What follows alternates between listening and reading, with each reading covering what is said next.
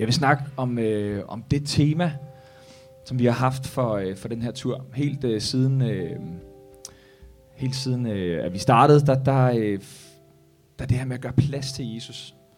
Make room. Det har sådan lidt været, øh, været øh, sådan en gudsætning, som vi har sådan, øh, bedt meget over og også fokuseret rigtig meget på. Og det kommer sig af, at... Øh, jeg elsker musik og sang, og jeg har som regel altid en eller anden sang, jeg har opdaget et eller andet sted, som så kører på repeat, og det går ud over alle de mennesker, som er i min umiddelbare nærhed.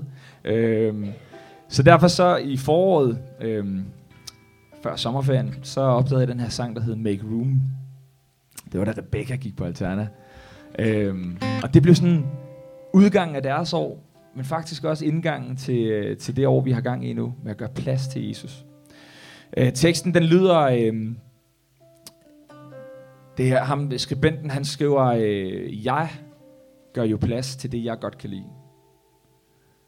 Og jeg vælger jo, hvad jeg prioriterer i mit liv. Og så synger han til sidst, og Jesus, du er mit, mit nummer et. Jeg synes, det er en rigtig øh, fantastisk tekst. Øh, og jeg gik sådan, ja, yeah, jeg er mega enig. Øh, og så, øh, så stille og roligt, så begyndte den sådan at have sådan en bismag, den her, øh, den her sætning. Og Jesus, du er mit, du, du er mit nummer et. Vi bad dig også lige før. Jesus, hjælp os til at, at, at have, hjælp os til at have dig på førstepladsen i vores liv. Fordi det, jeg måtte indse, det var, at øh, jeg havde det egentlig rigtig godt. Øh, super glad for at få lov at, at øh, lave sådan et arbejde på Alterna, få lov at vandre med unge mennesker og med motiverede og kaldte medarbejdere i sådan en vigtig livsfase. Jeg synes, det er et kæmpe privilegie. Øh, jeg tager det overhovedet ikke for givet. Øh, men det er også øh, hårdt arbejde. Og, og skolen har også været i en situation, hvor vi virkelig har måttet sådan knokle for at få tingene til at lykkes og få tingene til at hænge sammen. Og midt i den proces, der har Gud været enormt gavmild. Både i forhold til sin ledelse og i sin velsignelse, og også i forhold til, til bøndesvar og, og ting, som vi har oplevet bare falde på plads. Fordi Gud er god. Ganske enkelt. Øhm, men samtidig, så når jeg ikke sådan 100% kunne sige, og Jesus, du er mit nummer et, så begyndte jeg sådan at lede efter, hvorfor, hvorfor er det, at, at det ikke smager rigtigt. Øh, jeg synes, det var lidt pinligt. Her, forstander på en af Danmarks eneste teenage efter, efterskoler, øh, og sådan hele tiden, du ved, gå foran i uh, unge menneskers proces og motivere sine medarbejdere. Og, og i bund og grund, så måtte jeg bare erkende, at i min, i min proces for at gøre det, der havde jeg ikke sådan sagt farvel til Gud overhovedet. Men i min egen iver for at handle og for, for nogle ting til at lykkes og skabe tiltag og trivsel og alle de her ting og sager, jamen så var de her handlinger faktisk kommet op. Og mit fokus, jeg tror faktisk måske Alterna var kommet op og ligge over Gud. Øh, og det er ikke sådan, det skal være. Det er lige omvendt. Jeg tror så meget på, at, at Gud skal være på førstepladsen øh, i vores liv, og også i alle områder af vores liv. Og nå frem til, at man faktisk, når man beskæftiger sig med tro og, og øh, øh mission hele tiden, at man faktisk måske sætter Gud på hylden, når man går på arbejde. Det var faktisk et, et det var lidt et nederlag for mig. Øhm, så det gik jeg sådan og tænkte lidt over, og så øh, var vi på en, øh, en konference i Kolding, øh, Frikirkenets lederkonference. Det er den her paraplyorganisation, som samler øh, frikirkelige organisationer i Danmark. Og der kom øh, en gut øh, fra Kolding, Melvin Kakusa. Han er jo stand-up-komiker og meget, meget øh, famous lige for tiden. Nogle af jer kender ham nok. Øhm, han var blevet inviteret til den her konference, der havde været alt muligt lækker undervisning og fine folk og sådan noget, men det her, det var bare fedt, fordi det, han blev spurgt om, hvordan, hvordan har du Jesus med i, i det, du laver nu? Øh, og, og ingen tvivl om, han er jo blevet slynget ud i sådan en centrifuge af medie og, og halløj. Og jeg har da også sådan tænkt, wow, hvordan, hvordan får han lige det der til at hænge sammen? Ikke? Fordi vi ved, hvor, hvor, hvor hård sådan verden er. Øhm, så fortæller han den her historie, at han, øh, han står til DM i stand-up. Der har han jo stillet op. Øh, og, og så bliver han spurgt lige inden han skal på og bare levere for fuld smadret. Så bliver han spurgt, Nå Melvin, hvad gør du så, inden du går på scenen? Så stod tiden bare stille for ham. Fordi det han gjorde, det var, at han bad til Jesus. Men skulle han stå der til DM i stand-up og så sige, ja, jeg beder til en overnaturlig Gud, som fikser tingene for mig. Og sådan, på en eller anden måde, så kunne det godt bare blive ret akavet, ikke? Det var i hvert fald sådan hans, åh, nej, han kunne også vælge sådan en lille hvid løgn, og sådan lige placere Jesus sådan, du er her stadig, herude. jeg spiser peanuts og drikker cola og slapper i øvrigt af. Eller, han havde nogle forskellige muligheder, men de skulle bare gå stærkt det her. Han står inde på scenen og skal til at i gang. Og så vælger han at sige, jeg beder en bøn. Okay, fedt. Jamen, øh, værsgo, så må du gå i gang. Så var de videre. Og med det valg, som han tog der, så åbnede han op for Jesus i hans liv. Også i en verden, som, som måske på så mange måder øh, afviger fra, fra kirkeliv, en tryg trosramme og et kristen fællesskab. Fremover så var Melvin jo ham, som... Ja, Melvin, det er ham, der beder, inden han går på scenen. Fedt nok. Og, og det er faktisk sådan, han fortalte senere, sådan var det gået hen og blevet for ham. Og så mange var nysgerrige på det og sådan noget. Og lige så var Jesus var en 100% del af Melvins nye liv i medieverdenen. Og det var han så taknemmelig for, at han ikke fik proppet ham væk i sådan en, en, en gemmesfære. Jeg har selv oplevet øh, noget lignende engang. Jeg, havde, øh, jeg har faktisk uddannet bundemand. Jeg øh, gik på landbrugsskole op i øh, Nørre Nissum. Øh, yes, dejligt sted. Og så lidt senere, så gik jeg på landbrugsskole på Sjælland. Og undervejs der, så fandt jeg ud af, jeg er helt vild med store traktorer og maskiner og værksted og sådan noget, man får sorte fingre af. Men jeg var ikke helt vild med arbejdstiderne, og der var også ting, hvor jeg, der, der var nogen, der helt klart var bedre til end mig. Så jeg måtte opgive min øh, landbrugskarriere, øh, og derfor så øh, var vi øh, unge og nygifte. Øh, min min øh, hustru, søde Camilla hedder hun, øh, og jeg. Og så begyndte jeg at søge noget forskelligt arbejde, og så var der en fritidsordning. De, øh, de manglede en, øh, en mand, der kunne spille guitar, og så tænkte jeg, det må jeg prøve at søge. Så jeg tænkte, jeg skulle til sådan en stille og rolig jobsamtale. Øh, det havde jeg ikke prøvet så mange gange før. Jeg var 21 år. Så lige på det tidspunkt, så havde man i den kommune så valgt, at der skulle en øh, erhvervspsykolog med til alle optagelsessamtaler og ansættelsessamtaler. Så der sidder jeg, 21, ikke særlig færdigbagt i skallen, undskyld. men men øh, måske umoden på nogle punkter, ikke så rig på livet. Øh, og der blev jeg bare revet igennem sådan en personlighedsanalyse. Og jeg var bare sådan, okay, jeg kan spille guitar. Øh, og på et tidspunkt, så spørger de, Nå Martin, hvem er så det største forbillede i dit liv? Så sad jeg der, og der sad de der erhvervspsykologer, og en TR og en leder, og der, jeg synes, der var mange mennesker, ikke? og de spurgte mig om sådan kritiske ting, men var sådan virkelig... Og så ryger det bare ud af mig. Jesus! Yeah! Og så, så kiggede de sådan, okay. Og de kiggede lidt på hinanden, og, og sådan småfnisede lidt, sådan lidt ind, de sagde ind mellem linjerne, hvor var han sød, eller sådan umoden, eller sådan noget i den stil.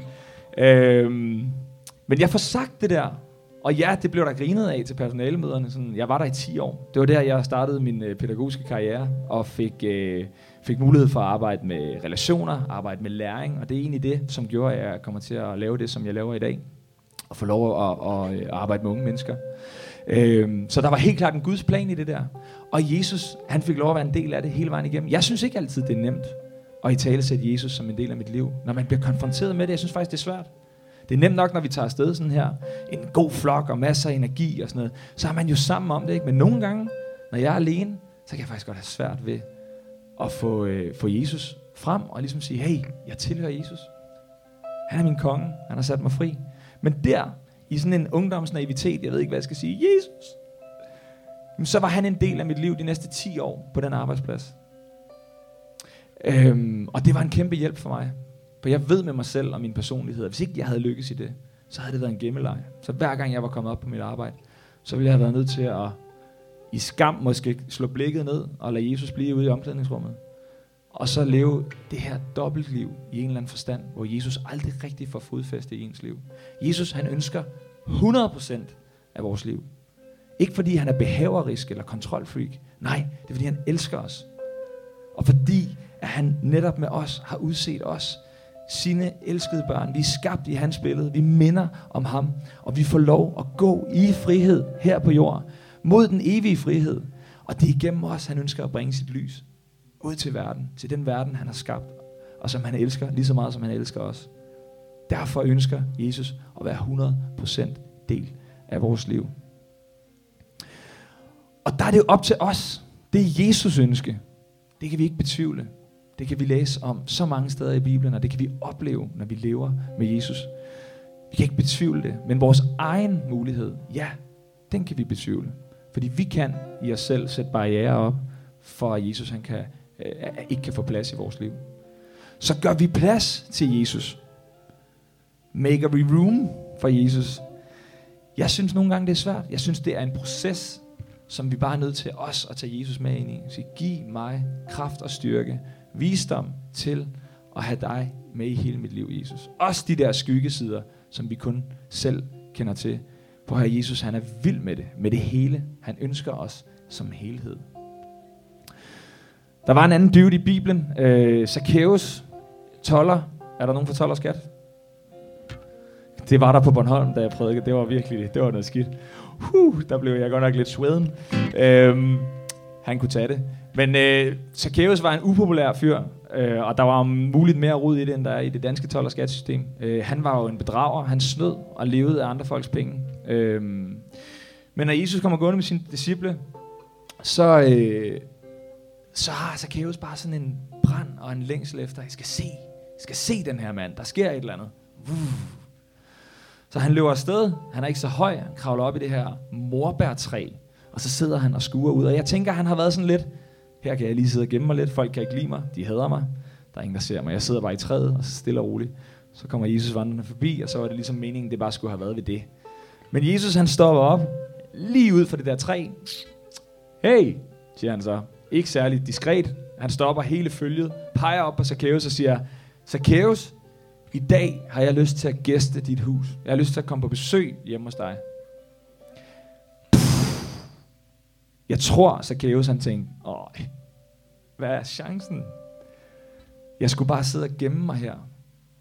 Men Jesus han, han er meget direkte, fordi han har en plan med Zacchaeus lige på det tidspunkt. Han ønsker at være en del af Zacchaeus liv. Han ønsker og besøge hans hjem. Og i det øjeblik, der må Zacchaeus tage en beslutning. Vil jeg bare hoppe ned fra træet og løbe så hurtigt jeg kan den vej? Eller skal jeg gøre plads til Jesus i dag? Og han vælger det sidste. Kravler ned ad træet. Og jeg forestiller mig, der har sikkert været sådan, øh, jeg kan lige forestille mig den der glående skare, der bare sådan, øjnene de bare brænder sig ind i ham. Med hans skam over, hvad han, hvordan han lever sit liv. Og folks foragt over, hvem er han, der får besøg af Jesus. Øh, jeg kan lige forestille mig det, ikke? Sådan en gang menneskelig øh, muk ned ad væggene.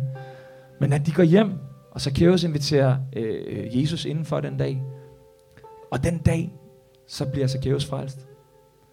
Hele hans hus bliver frelst. Han, han bliver nødt til, fordi han tager imod Jesus, at få alt det her ud af hans liv, som er bedragerisk, som er øh, snyd, som er kriminalitet. Få det væk. Han går ud og betaler flere folk tilbage af de mennesker, han har bedraget. Fordi han er nødt til at rense ud for at gøre plads til Jesus. Og det er altså den mulighed, vi også har. At gøre plads til Jesus. Jesus han er der hele tiden. Han stopper op ved vores træ. Hey, uh, jeg er lige her. Jeg har alt det her til dig. Vil du gøre plads til mig i dit liv? Og hvad er vores svar? Mit svar var i tre kvart år. Nej, jeg har lige en efterskole, jeg skal drive. Jeg ved ikke, hvad dit svar har været. Det kan også være, at du bare har sagt, ja! Det tror jeg, vi skal ture gøre, og lukke Jesus 100% ind i vores liv. Og det er egentlig det, vi kunne tænke os at gøre, øh, lægge op til sammen her. Øh, den her sang, som jeg, øh, som jeg har drevet eleverne og medarbejderne til vanvid med, den skal vi synge sammen. Og på et tidspunkt, så får vi brug for jeres hjælp. Sådan noget øh, call response, hvor jeg synger om en masse ting, som vi måske, det kan være eksempler på noget, som vi skal have ud af vores liv. Og så siger jeg, du må flytte det væk, Jesus, fordi vi vil gerne gøre plads til dig. Og sådan symbolisk, så kunne det være fedt, at vi kunne gøre det her sammen. Og lige umiddelbart efter, jamen så stiller elever og medarbejdere sig op sådan lidt rundt omkring, øh, hvor man har mulighed for at gå frem og, og blive bedt for. Og det kan være, at du sidder her i aften og har ting, som du bare har brug for at lægge frem for Gud. Måske at der er fyldt op af alle mulige ting, og der skal gøres plads. Måske er du, har du det skidt, har du svært, måske er du syg. Måske er du også bare glad, at det hele kører og har brug for at sige tak. Der er alle mulige årsager til at gå frem og ligesom sige, Jesus, jeg har brug for din velsignelse ind over mit liv. Og igen, så har jeg bare lyst til at sige, du må godt få førstepladsen, men hjælp mig med at holde den fri til dig. Det tror jeg, jeg tror faktisk gerne, at Jesus vil være med i den proces. Så gavmild er han. Så nu synger vi det her. Øh, og I hjælper mig med at synge. Og så bagefter, så laver jeg sådan en rimelig akavet nedtælling. 3, 2, 1. Nu. og så går vi sådan lidt i bønnemode. Og skal vi ikke bare springe alt det der pinlige tavshed over? For man kan godt nogle gange, så bliver stolen sådan lidt, mm, nej, det er ikke mig, nej. Øh, men prøv at høre, der er ikke noget, hverken flovt, pinligt eller noget som helst i at gå frem og søge Guds velsignelse i et kristen fællesskab, hvor vi kan, kan lægge tingene frem sammen i bøn. Om det er gode ting, om det er svære ting. Gud han ønsker det hele. Han ønsker os som helhed. Alle, der sidder her i aften. Er I med på den? Fedt.